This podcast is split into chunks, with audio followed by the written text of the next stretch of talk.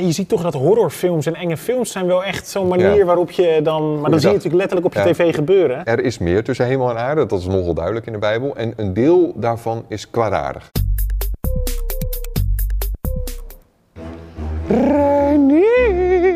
Reinier, Reinier, welkom bij Denkstof.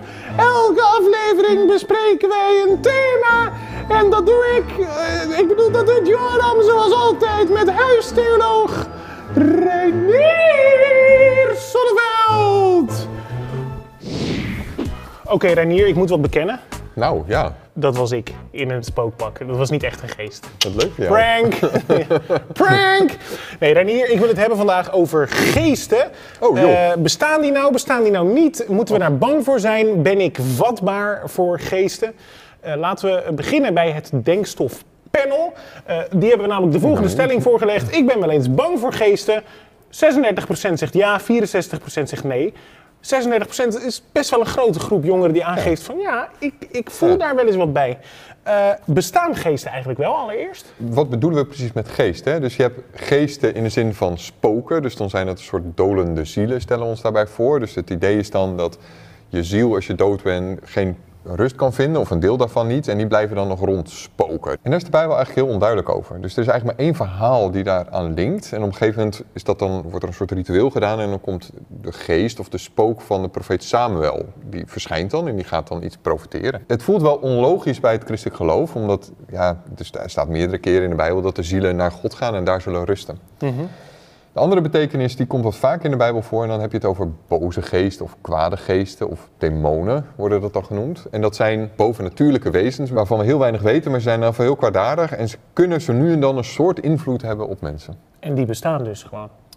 Ja, alleen we weten er heel erg weinig, we weten er gewoon weinig van. Zegt de Bijbel iets over hoe we hiermee omgaan? Ja, er staat dus niet zoveel over in de Bijbel, maar er staan een aantal adviezen. En het interessante is dat, dat die niet magisch klinken, zeg maar. Dus het gaat niet over dat je, weet ik veel, een ruimte moet vrijbidden of een soort ritueel moet doen of een exorcist moet inhuren om eh, de geesten weg te krijgen. Maar er staat dit. We vechten tegen de leiders van de duisternis. En dit is de manier waarop jullie moeten vechten. Zo werkt dan geestelijke strijd, zoals dat dan wel heet. Spreek altijd de waarheid en doe altijd het goede. Oké. Wie zijn de leiders van de duisternis? Ja, dat is gewoon een heel vage term. Eh, eh, Paulus is, eh, zegt dit en hij, hij gebruikt die term een paar keer. We weten het gewoon niet zo goed. Dus je, je hebt een aantal omschrijvingen in de Bijbel van wat er dan gaande is. Er is meer tussen hemel en aarde, dat is nogal duidelijk in de Bijbel. En een deel daarvan is kwaadaardig. Voor een deel kun je dat dan demonen noemen. Of is dat dan iets wat heel in uitzonderingen eh, een mens kan, helemaal kan overnemen. En dan wordt die, dat wordt dan bezetenheid genoemd in de Bijbel. En dat lijkt een beetje op, eh, op zombiefilms, zou ik maar, zou ik Ja. maar zeggen. Dus iemand wordt echt helemaal wordt gewoon Bestuurd gek. door ja, wordt bestuurd door een zombie, een zombie, zeg maar. Dan heb je een Satan-figuur of duivelfiguur. Dat lijkt dan de leider daarvan.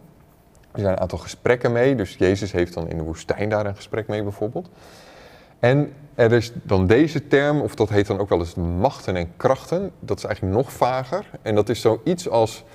Ja, er lijkt zoiets te zijn dat wel eens een cultuur of een samenleving of een streek een soort duistere sfeer kan hebben. Zoiets. Dus het, ja, ik, moet dan eigenlijk denken aan Nazi-Duitsland bijvoorbeeld. Dus dan lijkt het erop dat, ja, dat een heel volk als het ware is overgenomen door iets kwaadaardigs. En het beeld in de Bijbel is dus, is dus gewoon niet zo duidelijk. Er er staat niet zoveel over, dus dat suggereert sowieso al dat je er niet al te veel aandacht aan hoeft te besteden. Want ja, als de Bijbel daar echt maar in, in totaal denk ik één bladzijde aan besteedt van die 1500 bladzijden, nou dan is het niet zo'n belangrijk ding. Het is heel duidelijk dat Jezus altijd sterker is dan, dan de demonen, dus in die zin hoef je er nooit bang voor te zijn. Ben je er wel eens bang voor geweest of nu nog wel eens bang voor? Eh, ja, nu echt, echt niet meer, maar inderdaad rond, nou als twintiger wel, regelmatig. Ja, ik had, ik had toen een aantal eh, iets te enge films gekeken.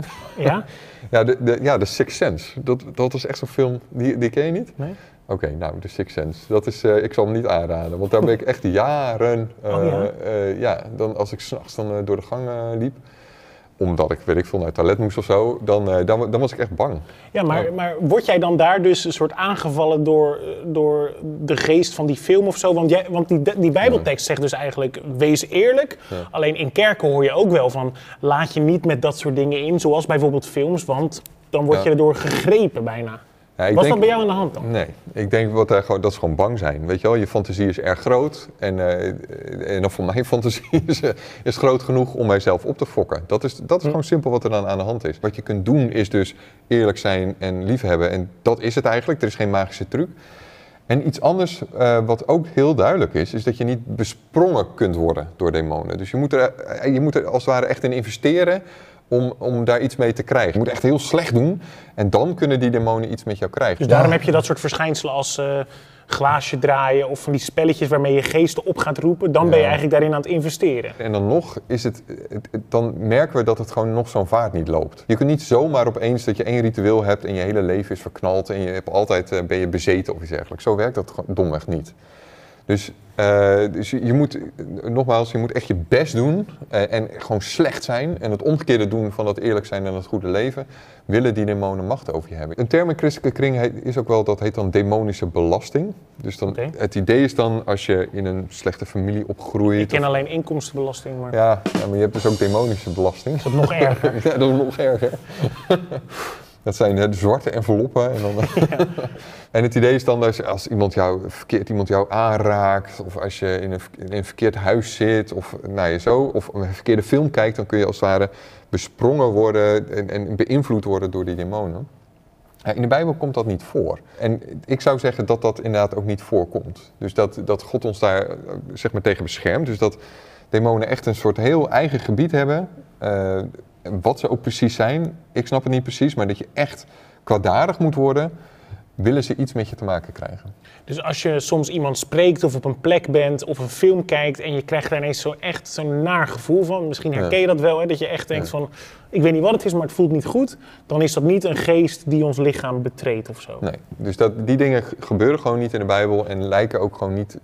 Ja, je kunt je ook niet voorstellen dat God zoiets toestaat, dat zoiets gebeurt.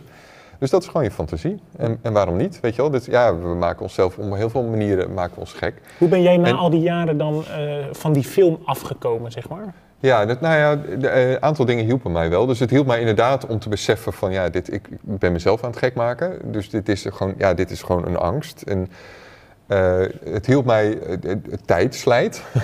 gewoon heel simpel. Eh, het hielp mij om gewoon geen enge films meer te kijken. Dus dat doe, ik, dat doe ik niet meer. Of ik spoel door als het een enge scène is. Waarom ook niet, weet je wel. Dus ik hoef niet zo nodig stoer te zijn om een, een enge film te kijken. En wat mij in de jaren echt hielp, is bidden eigenlijk. Dus wat ik regelmatig deed als ik dan eh, s- s'nachts door een gang moet en ik vond het eng, was inderdaad bidden. Hm. En, dat, en omdat ik dacht van ja, ik weet niet hoe het... Dat was in een periode dat ik, dat ik veel twijfelde. Ik wist allemaal niet hoe het zat met God. Maar ik dacht van ja, als er iets is, dan is God vast sterker dan die demonen. En dan, dan zal dat wel helpen.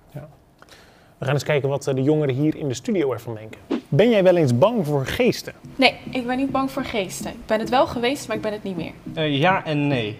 Nee, Nooit geweest. nee. Hoezo niet? Nou, ik heb een God eh, waar ik eh, op kan vertrouwen. Tuurlijk heb ik die momenten ook wel dat zeg maar eh, de duivel tot mij begint te spreken. Gedachten van dat ik er niet toe doe of dat ik eh, lelijk ben. Als die gedachten er zijn, dan eh, pak ik de Bijbel erbij of zet ik worshipmuziek op. Of heel simpel gewoon Jezus' naam uitschreeuwen en dan krijg ik eigenlijk al heel snel rust in mij. Eerst was het altijd iets waar ik niks over van af wist. Dus het was een heel en onbekend onderwerp. En ehm, ja, ik keek ook vaak horrorfilms en dat soort dingen. En op een gegeven moment ben ik eigenlijk gewoon meer gaan inlezen over wat geesten eigenlijk zijn. En ook wie de Heilige Geest is. En toen ehm, ben ik eigenlijk ook meer gaan kijken naar van, oké, waarom vind ik dit eng? En toen kwam ik erachter dat het vooral komt door horrorfilms en dat soort dingen. Dus toen ben ik gestopt met horrorfilms kijken en toen ben ik eigenlijk volledig op God gaan vertrouwen. En meer het woord gaan lezen en meer gaan werken aan mijn relatie. En eh, toen is het weggegaan. God zegt heel vaak in de Bijbel dat hij mij beschermt. En dan beschermt hij mij ook tegen geesten. En dat is eigenlijk waar ik het nu op baseer. En waar was je bang voor? Ik was heel erg bang dat ze me dingen aan zouden doen. Of dat ze me ziek zouden maken. Of dat ze me achterna zouden zitten. En dat er erge dingen met mijn familie of met mij zou gebeuren. Ik heb zelf een ervaring gehad. Kort gezegd eh, heb ik wat met spiegels. En daar ben ik eh, als, als kind een beetje te gefascineerd in geweest, zeg maar. Dus, dat, Dus dat als je in de spiegel kijkt, in- dat zie je in films, dat je Ja. in het spiegelbeeld zie je iets anders. Ja, eh, een keer in mijn slaap werd ik wakker en hoorde ik een stem, keer maar om. Dan ben je bang. Want die stem, dat was Satan. Ja, voor mijn idee wel, ja, of, een, of een demon, hoe je dat noemt. Toen bad ik en toen zei God van, keer maar niet om. Ik weet niet wat ik had kunnen zien. Wauw, dat is heftig. Ik heb een spiegel in mijn eigen kamer. Daar heb ik dan gewoon een sticker op geplakt van Jezus is koning. Je maakt God de baas, dus dan hoef je ook niet bang meer te zijn. Daarom ben ik ook heel erg tegen Halloween en tegen horror. Omdat je niet weet wat je inderdaad toelaat. Dankjewel voor het vertellen. Alsjeblieft. Ja, je ziet toch dat horrorfilms en enge films zijn wel echt zo'n manier Ja. waarop je dan... Maar dan zie je natuurlijk letterlijk op je Ja. tv gebeuren. Ja, het is wel interessant, hè? want we leven in een tijd eh, dat, mensen zeggen, ja, we geloven in steeds minder. Ehm, maar intussen hebben we enorm veel van die wat magische dingen die echt invloed hebben, waar mensen echt bang voor worden. En dat, nou ja, wat ik al vertelde, dat herken ik wel. Ja. Dus we kunnen concluderen, die geesten, wat het dan ook precies is, Ja. eh, er is meer, dus dat bestaat. Ja. Maar eh, is, kent God alle geesten eigenlijk? Ja, lijkt me wel. Dus ja, God weet alles, dus die zal ook wel weten wat die, wat die demonen uitspoken. Het is e- echt iets universeels en dat is er interessant aan. Dus in alle culturen, alle stammen, alle tijden zie je dat, dat mensen het gevoel hebben van... oké, er zijn goede krachten die ik niet helemaal kan zien, maar er zijn ook kwade krachten die ik niet helemaal kan zien. Dus dat neem je in die zin serieus. En tegelijk weet je dat ze een soort van begrensd zijn. Dus het is niet iets wat jou zomaar ongewild kan, eh, Ja. kan beïnvloeden. Dus verder hoef je er gewoon niet bang voor te zijn. Nou, dat is wel een geruststellende gedachte inderdaad. Stel, iemand zit nu te kijken en die denkt van ja, ik heb wel echt het gevoel dat er iets aan de hand is. Of ik zie in mijn omgeving dingen gebeuren en dat lijkt met een soort kwade krachten te maken te hebben. Wat kun je dan doen? Het advies van Paulus is: wees, wees eerlijk en doe het goede. Dit is de manier dat je moet vechten. Dus geestelijke strijd voer je dus niet met, weet ik veel, met rozenkransen of met wijwater of wat dan ook. Kan vast geen kwaad, maar dit is de manier dat je het doet. Wees eerlijk en doe het goede. Dus op het moment dat er kwade krachten in je omgeving zijn, is dat het antwoord. Amen, zeg ik dan Ja. alleen nog maar. Dank Reinier, ik vond het een geestige aflevering van Denkstof. Dank voor het kijken, laat hieronder weten wat je ervan vond. En tot de volgende. Groet! Of ik bedoel, groet Reinier!